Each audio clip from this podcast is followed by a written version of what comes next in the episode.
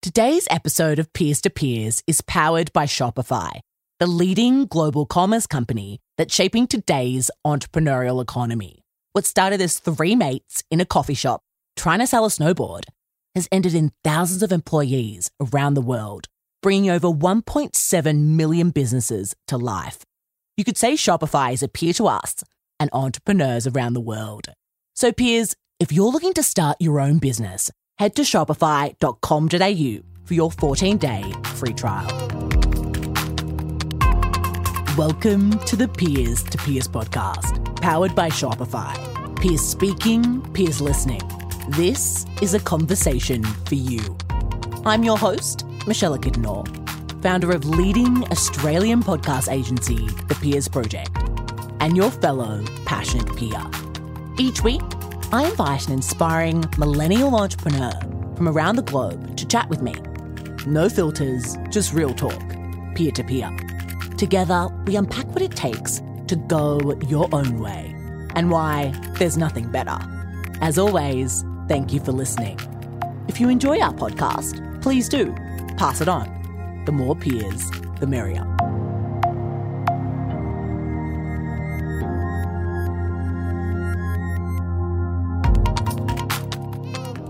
Hello, peers, and welcome back to the Peers to Peers podcast powered by Shopify. This week's guest, Swee-Lin Lee, is one of the clever brains behind the refugee platform Picha Eats, a social enterprise that aims to use meals as a vehicle to support refugee families in Malaysia. After not really enjoying her accounting and business degree, as once hoped, Swee-Lin volunteered in a KL refugee living centre and saw a systemic problem unfolding right in front of her eyes, one which she decided to make it her mission to fix. In today's episode, we sit down with Swee-Lin to hear about her journey to entrepreneurship, how to recognize and be grateful for our privilege, and how not being interested in our university studies changed her life path to help others. For those of you who haven't yet, make sure to take a screenshot of this episode right now post it to your Instagram story, and tag us at the Peers Project so that other peers out there can benefit from the wisdom of these incredible millennial entrepreneurs. Okay, without further ado, welcome Swee-Lin.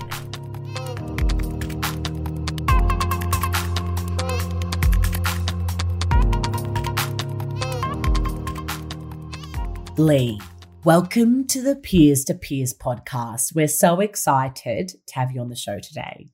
Thank you for having me. it's my first time in a podcast.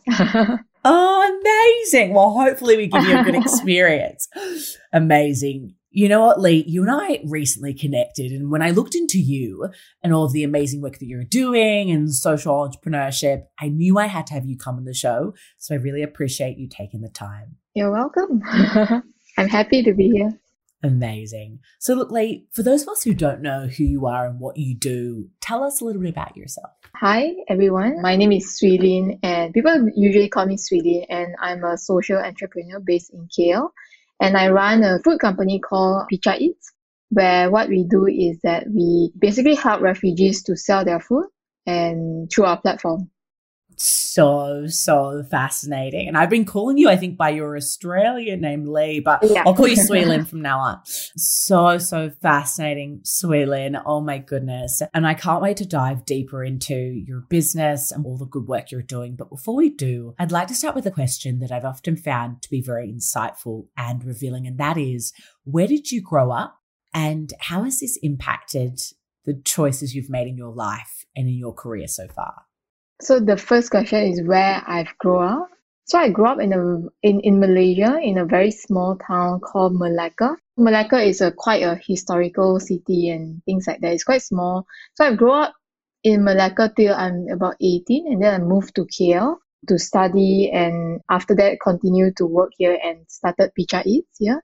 I think growing up in Malacca, because it's quite a like quaint city, small city, I think a lot of people there are very down to earth, the way they do things and things like that. It's very different compared to a big city. And I think things like in KL, you don't really see, you know, neighbors talking to each other because there's a lot of people here. But in Malacca, you know, the place that I've stayed, like we talk to our neighbors, we share food, we give, we help each other. Also, I think that sort of impacted me in a certain way where certain things we still practice in Picha. And I mean, I never really thought through much about it until you ask this question. But I guess those background and how I grew up and just the city and, you know, my parents are in Malacca as well now. So all of that, I think a combination of that sort of brings me to where I'm at now today. So, so fascinating, Swee I think you know, the fact that you kind of grew up in that really small town vibe, you know, everyone wants to say hello and it's all very friendly. And then you went to the big city and you started your business in the big city. You know, I think it's just so, so interesting that those things that you learned growing up still stuck with you. You know, what do you think were some of the key things that you learned growing up in the country and that still stick with you today? I think one definitely is humility. I mean, I grew up in a very moderate family, but I know that my great grandparents who came from China, of course, came here and started their own thing as well. So I feel like in me, there's always this sort of entrepreneurship, but you know, last time they don't call it that. They call it probably, you know, just just surviving or starting. I think humility is one key thing. Like I think yeah, that is one where I think how even my parents they didn't really finish like school because I think my great grandparents didn't have a lot of money and things like that. But I think, you know, looking back today, it's not that my parents are rich, but they are okay. They are all retirees. They are like enjoying life, chilling, doing whatever they want every day. Previously, like they were traveling in countries that they never been and things like that. So I think that also incorporated a lot of greed because I do know how much my parents sacrificed a lot of things. Like I think nowadays, like, you know, we call it the, the millennial or the Gen Z, where it's very easy for us to choose jobs that we want, we don't want, and things like that, and easy for us to change job every single year, every single two years, and things like that. But I think for for my parents, like that, I think they only had like one job, and then or maybe one or two job, and then they stayed throughout, no matter how hard it is. So I think that is also something that teaches me in a way where I mean, like livelihood survival is very important, and to me, uh, going to the third point, which is not to take things for granted. I think we all now uh, easily take things for granted. Like, you know, we can find another job, we can do this, we can do that. Uh, we sort of also take life quite simply. Like, just because, you know, we are not born in the war torn country, for example, doesn't mean, you know, it won't happen the next day. Because I think in Malaysia, also the political uh, situation, I mean, it's not bad, but it can be bad, I guess, if things want to change. So, you know, you never know, maybe the next day, if the political things turn, outturn, then we might be the next refugees that goes to anywhere, right? So I think that is the three things, which is humility, uh, greed, and also taking things not for granted, but more like preciously, like even time, effort, ourselves, and things like that. When was a time where you felt like you took things for granted? Mm, I think I think it's very common that everyone have this um internal like you know I want to be like this person or that person and things like that. It's normal to think oh if I want to study like let's say medicine which is it costs half a million in Malaysia. Um, so I, I feel like you know if I want to study medicine for example I feel like oh my parents probably could support me or maybe not so I feel like at that time I think it's just a thought process uh I, I mean I didn't do medicine or anything but then um I feel like the takings for granted is that you know my parents will always be there for me uh, if I want to do something, they will always support me and things like that. I think that is, I mean, I didn't really label that that is taken for granted, but now if I think back, yeah, yeah, that is taken for granted because I, whatever I want, I feel that, you know, my parents could provide for me until I think maybe about like six, seven years ago, my mom was diagnosed with quite active third stage breast cancer. And I think that just, I mean, now she's okay, she's fine. She, she went through all the treatments and things like that, but it was really like, I think to see her to go through the process was really, really very painful because and I think if I were to go through I don't think I can make it to be honest, because the things that she went through and every, you know, chemo or, or radiotherapy or things like that that she's been through, like after that, she just like super tired. And I even see, you know, because I went to the hospital with her, uh, I even see, you know, the people there, like if they, if their body cannot take it, they were just like, you know, just collapse and hospitalized. So I think that sort of changed things a little bit, like for all of us, because uh, I have two two other more siblings. Yeah, to you know, not take things for granted, I guess, because you know things can just change. Because I think my mom, she like when she had the breast cancer, she didn't feel anything. Like there's no pain, there's nothing. Like basically, she's fine.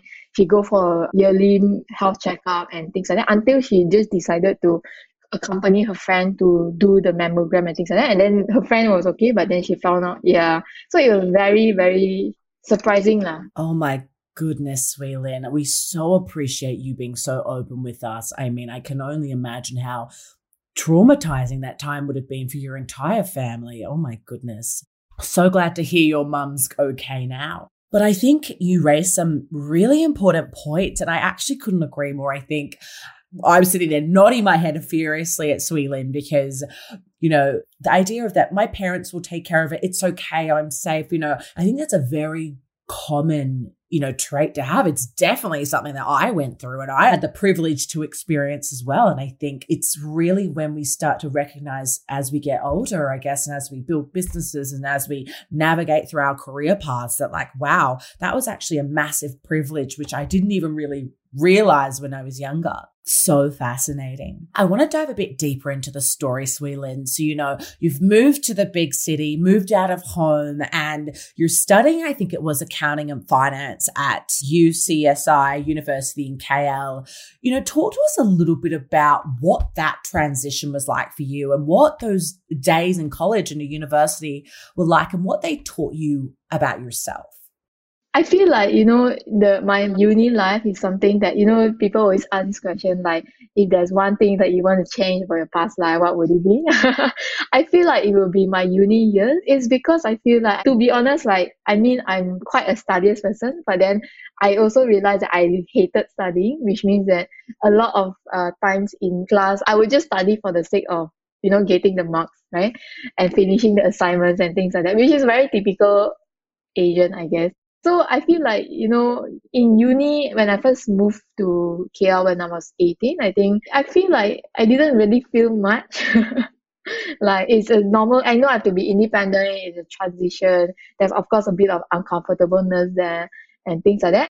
If I were to think back compared to now, I would say that now there is more uncomfortableness. It's just that I've grown now. I I guess more mature in a way yeah but I feel like at that time when I was 18 it was okay lah it wasn't that bad actually but I think in uni years is something that I feel like I never really take things more seriously. Like I go to class, I come back, then I do my other things as well. So because I started my own activities, hence I actually never really talk to my friends in class or I just go to class, I go back and I do my own thing. So I think that is one of the things, it's not like biggest regret. I feel like if I were to repeat it back, like I would probably repeat it a bit differently. Lah. Why do you think that was the case for you? You know, why do you think that you were just like, oh, I just want to do my own thing. I'm over it. You know, where do you think that came from for you? I think so many of us can relate. I think for me is like I mentioned earlier that I feel like I'm, I mean I can study just for the grades, but I feel like I am not the studious person, and because of that, that's why I'm like, oh, I just want to go to class. I have to go, then then I want to do something else. You know, I want to to start my own thing or things like that. But I I feel also I've never really throw myself into the uni experience. Um, maybe I maybe some part of me I just couldn't wait to you know get out of university after three four years. maybe that's why. Yeah. Dive out and start your own business. Oh my goodness. So I want to talk about Picha Eats. You know, you started this, I think you were still at uni or just graduated or something. But talk to us where it's been about five years now that you've been running the business. You know, how did the idea for Picha Eats come about? And what were the first few steps that you took to really get it off the ground? So I think one of the things I mentioned why I wasn't studying properly in uni is one of the things I was doing is actually sort of helping out or volunteering in the Refugee Learning Center. So I did that with my two other partners currently who runs the business together with me, uh, Suzanne and Keith. So at that time, I think we did that about two years in uni. So we did uh, volunteering in the refugee school and things like that. So in KL, uh, just to give a bit of context, in KL, the refugees are not recognized. So which means that all the schools or all the refugees in Malaysia, they're not recognized by the government as someone who can work legally. So they're here sort of like a transition. So which means that the school here is run by local NGOs or or even the local people here, which means there's no proper there's no proper teachers, there's no proper syllabus or things like that. Like everybody just like running things like sort of underground if you want to think about it. But then nobody actually uh question or things like that. I mean nobody actually knows that like one of the refugees I met, uh they have been here for like forty over years which is super long. So imagine, you know, like yeah, 40 over years, you never really work properly. Your if you grow up as a kid, in 40 years you probably like grew up not very smart just because you didn't get a proper education. So anyway so we were volunteering in the refugee learning center because there's not enough teachers. Um, and also the school condition in terms of like teaching wasn't very good. So we actually set up an organization at that time to help the school to build up some structure and to channel sort of like teachers, but sort of like volunteer permanent, like a consistent volunteer teachers to the school so that the kids can learn at least something. So we did that for about two years. And in that two years, we actually do multiple things. For example, like let's say um, because in the school they only teach three subjects, which is English, Maths, and Science, and because there's no other capacity to do other things, so one of my partners who is an ex-musician, she's a guitarist at that time, and she we wanted to teach the kids some sort of musical music, yeah, basically. So we we do things like you know raising funds for the equipment and things like that. So that's what we have been doing the two years that I'm in uni, where that is one of the things uh, that I did. So what happened after that is just coincidentally uh, there's this one phase that many of our students start to drop out of school. I think for me like i realized like how privileged i am like you know to be able to study uh, finish high school to go to uni to choose what i want to study to choose where i want to study and things like that. But i feel like why these kids have to drop out of school when they are just 10 years old for example. Actually it's not just one kid it's like many many kids. Like probably half of the class was like empty during our class so we actually went to the parents' house and asked them, you know, why are the kids not in school? So then after that, we realized that all these kids like, who are just like 10 years old, they actually goes out to work to earn some cash for the family. So imagine, you know, like 10 year old kid dropping out of school, finding some odd job somewhere and just to earn that few hundred bucks for the family, you know. So at that time, that's where Picha Eats ideas came about, where we realized that uh, many of the the women actually doesn't really work outside usually it's a man uh, so we thought why not we get the women at home to cook and the money that they earn they actually can sort of send their kids back to school right so that the kids doesn't have to work now the mom can work so we started with uh, Picha family actually. The word Picha is is actually our first cook younger son name. So it's a kid name now. yeah, so that's the idea like, on how we started Picha is. Um, but I think how we keep on going is that I remember that this one time we, we didn't know whether the idea can work or not because of legality issue mainly. Uh, because like I mentioned earlier, like the refugees are not really recognized in Malaysia. So it's a bit hard to, you know, set up a business or to run a business or things like that. And and if I think there's a law that if an employer is if they can prove that the employee is hiring a, a refugee, then the employer can get fined or jail or things like that. Yeah. So I think things here it makes it very hard, which which I think the later more maybe I'll talk about like you know the the aim of Picha is at the end we want to be able to change policy in some ways through the work that we do. But I think in the beginning, the the few things that we did is I think we gathered a few of our friends who is probably older that asked them what do they think about this idea. And then I think what helped us the most is that we actually applied for this accelerator program conducted by this semi-private uh, government organization, which is Magic. Yeah, so we, we went through the the accelerator program. I think we made a certain commitment as well. So I think I think for anyone out there, if we really want to do something, I think we really have to put our time and commitment into it because at that time, I, I know I was working full time for like maybe eight months. So I decided to just like, you know, if I really want this to to work, I have to focus lah. Why I say that is because, you know, when I was working, then when we have some meetings, we have to schedule the meetings during my lunch break. So imagine during lunch break, I have to run out of the office, and then in in one hour time, I have to come back, run back to go into the office and things like that. So and it's not very nice, you know, to hold your phone or or, or type something to your customers or whatever in front of my ex boss, right? So I decided, you know, if I want to make this work, then we we all really have to commit lah to it. So I think that is one of the sort of best decision that we all have made, like me and my partners, uh, to really fully commit to what it is. Like, I mean, if it doesn't work, at least we can say that, you know, we tried our best. It didn't work. Okay, let yeah, let's figure out something else, right? So I think that one, two steps, I guess one is to always look what's around us. I think a lot of times, I think again the millennials, because I work with millennials, so a lot of times I think we are very used to, you know, like spoon feeding. Like if you want something, you ask then they, they spoon feed you and things like that. But I think there's also a lot of resources uh, around us, like, you know, even online, like on YouTube, or you just Google something if you want to know, or, or if you want to learn about something, right?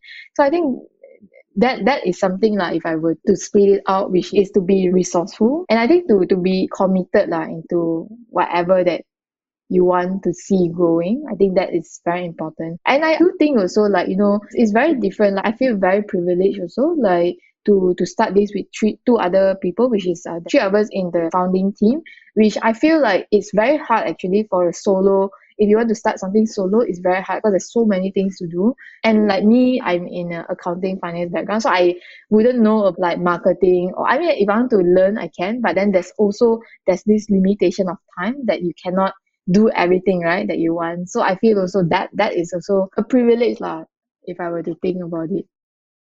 Oh, Swee Lin, your story is so fascinating. Honestly, when I read about what you did and now hearing it again from you now, it's incredible. You're literally, and you still are, like, you found this problem when you were so young, you know, at university, and you literally found a solution and worked until you actually made it into an organization. Like, that is just, I think the question I've got from you is, how do you keep going when things get really hard and really challenging? And it's almost, in your case, like the government wasn't okay. Like, you know, how do you keep going? I think one thing is definitely the team. You know, if today, if I were to study alone, I feel like I would have given up much earlier ago. But I feel like it's the team, the three of us that uh, constantly push each other. That's why I mentioned if I were start started this on my own, I feel like there's nobody else you know I can talk to. And I mean, of course, there's mentor, advisor, but it's different because they are not in at the same journey as you. So I feel like the team. Uh, the three of us, we constantly, you know, question each other, push each other, talk to each other. I think that also very important to me. So I think that that is one of the reasons. And I think the second reason would be probably the vision, like where where we want to see Picha is grow to. So I think that is one of the things, like because like even now today, you know, five years later, we we still feel like we didn't really. I mean, we we of course we have achieved something, but then we feel like we haven't achieved what we want, right? I think it, it requires another five to ten years, I think, to be able to, you know, change government, uh, change the policy, uh, change something like you know in the system and things like that because yeah I, I feel like we we haven't done that yet I mean just very small but it's very small lah. we want to do bigger dreams I think all of us we our dreams are way much more bigger a lot of things that we want to achieve so I think that is one of the things that keep us going lah. Oh my goodness. I can't wait for the day that this actually changes the system. And I know it will. Even if it takes another 10 years, you guys are honestly superstars. Oh thank you. Thank you. Look, as we start to head to the close of today's episode, I've got a series of final questions to ask you. And the first one is What do you believe is your greatest failure to date? I think the way I view failure is very different as well. Um, definitely, you know, in, in Picha, there's a lot of multiple failures. For example, like we cannot get a certain deal or if we are not qualified for something or certain things that we didn't achieve and things like that. I think definitely there is failure in these past five years. And I think how I view failure, first thing is that I mean, I always preach this, but then it's very hard to absorb. Like I always tell the team, like we have to fail because when we fail, then we only we learn something, right? I think the real failure is when we fail, but then we just don't learn anything from it and we put the blame on something else. I think that is the worst kind of failure. And I think if I were to say my biggest failure is I mean maybe it's not a failure, but I feel like on myself, like I feel I could have done things better in a way that probably, you know, like like learn things faster or um like make things happen because I do know like to me lah, like I, I know when we talk about impact, we always talk about either the the breadth or the deep uh the the depth of it. But then I feel like yeah, we have a lot of depth, but we don't have many people that we have impacted. So I feel like it's not really a failure, but if I were to I mean yes, like it is a failure. I feel like I've we we could have or I could have done things better in terms of, you know, thinking, you know, how can we grow to more people, more families, impacting or helping more people who need it. Because in Malaysia, there's like 200,000 of refugees. So let's say we take half of it who are the working ones, there's 100,000 of them. So how can we actually help this 100,000 of people, right? I think that is something that is always a constant thing in my mind where how can we grow or scale up the impact, which I think like, yes, like at the end, it comes down to, to, to me or, or to my other partners where we we could have or we should have think you know how can we grow this up better and probably learn things faster also to to see how things actually work Swee honestly, you're so open with us. And honestly, I so appreciate the fact that you're just like, this is what I, you know, I've still got to do better. And all I can say is that, you know, over the last five years in business, you've done a phenomenal job you've impacted that many people, even maybe not, you know, as many as you'd like directly, but also just through this and through people hearing about this and, you know, all of our peers out there listening are probably feeling as inspired as I am right now to go off and make some change and create some impact you know, on the kind of media side of things, you've been featured in the likes of Marie Claire, Air Asia, Women's Health, and, you know, most notably, you've been featured on the Forbes 30 under 30 list. You know, Swee Lin, what are three key pieces of advice that you would give our peers out there listening that you wish you got when you were just starting out? Yeah, I think first thing is that I think everybody has dreams. Everybody have things that they want to to do and things that they want to achieve and things like that. But I feel like we all think too much about it. Um, so I would say like my first advice would would be just start, just start things because all of us we plan too much. Like we plan like into the nitty gritty of things, but then first step I think which is to start is the hardest right? Because when you want to start it could be you you need to leave something behind or you need to let go of something because you cannot have everything in the world. I think i would say like just start. Yeah just start. And of course you need to have plans a bit of plans lah not like no plans at all. But i think for us also we are quite privileged because at that time i think we because we are very fresh. So i think for us it's like there's nothing to lose in a way because we are young. I think it's, it's also the mindset thing lah. but i would say that yeah the first one would be just start and then the second one would be probably just ask for help. I think how we first started is that we really, you know, very thick face. we literally go around and always ask for help. We send a lot of cold emails. We do a lot of cold calls. Uh, if we need something for someone, we ask them, you know, can you help us in this? We need this. So I think when we first started, and actually until today, where we literally just ask, I think I'm probably I know it's it's the ego side where you know you are very scared to get turned down and but to me it's like I also always tell my team where um what's the worst thing that can happen if they say no? And then like okay lah you move on go to the next call right? But I think yeah this this is something that maybe all of us should learn. I think a lot of people they want to help. We have a lot of mentors that want to help. It's just that nobody actually asks right? I mean nobody asks or i'm sure if you ask like 10 people half of them will reply okay i'll help you which is what happened to us yeah if you were to think you know the resource that we have is all around us right whether is it through the internet or or on LinkedIn or just by going to a networking event, I think that is really the resource that we need. Because if you compare, you know, now and like, you know, the last maybe hundred years or things like that, there's no like the things that we have now. So now I think if you want to start something, there's no excuse lah, like why we cannot start it. Because we have everything that we need, I think lah.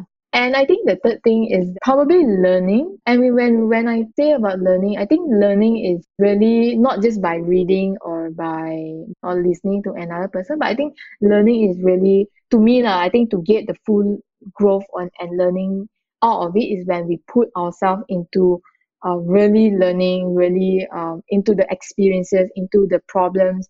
That is when we truly learn, I feel. I think uh, like, you know, when we reach to a certain age, especially I think when we graduate, we think we are very smart. And most people, they stop learning after they graduated from university, right?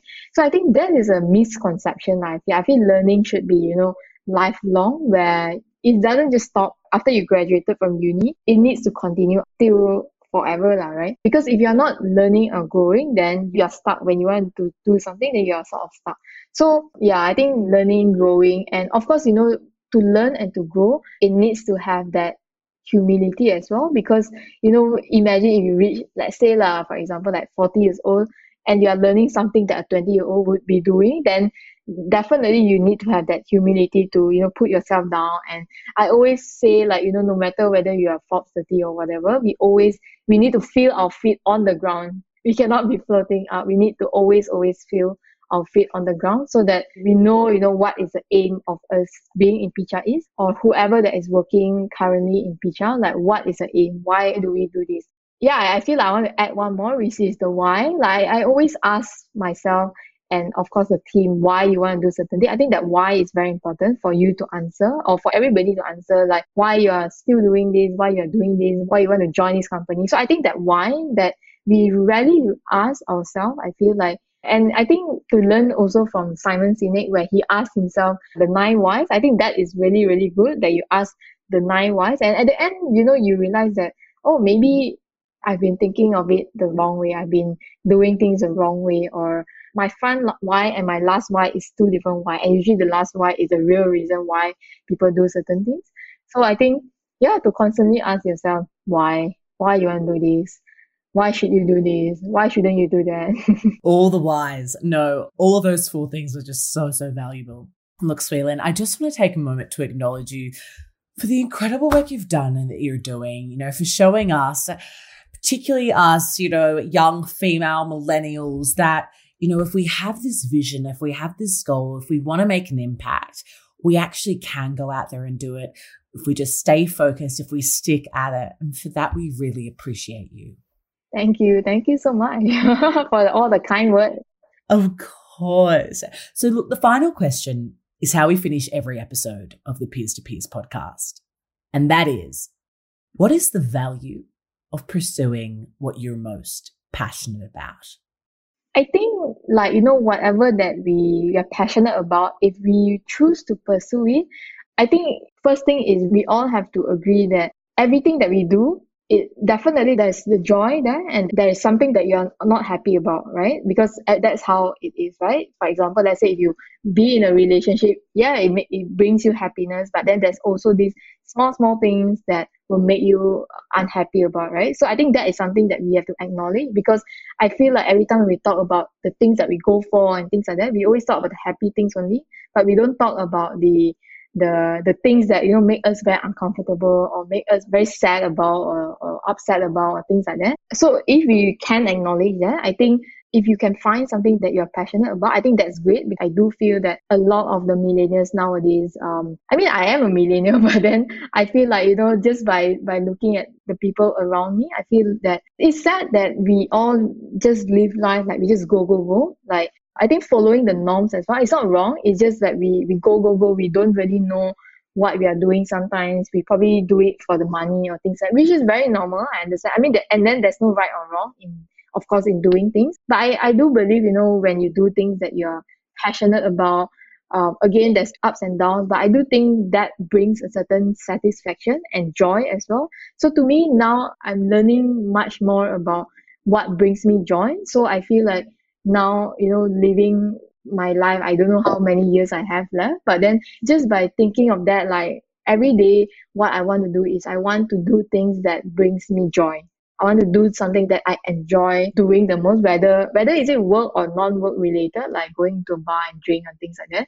I think that is something la, that you know if that is one of the values la, i would say that whatever passion that we have, if we choose to pursue it, whether is it a very small passion, like one of the things that I really like is to explore speakeasy bars. Even in Malaysia or when I go to different countries, I always, you know, I want to go and try uh, different speakeasy bar, different drinks and things like that because that is what I truly enjoy the most, right? So I feel like that is something that we all need to find back, which is to find that inner child, inner things that we want to do and see how we can pursue it. And I think one of the key element is definitely we have to see if that brings joy to us. oh, I love it, Sweet Lynn. Oh, so great. I absolutely love it.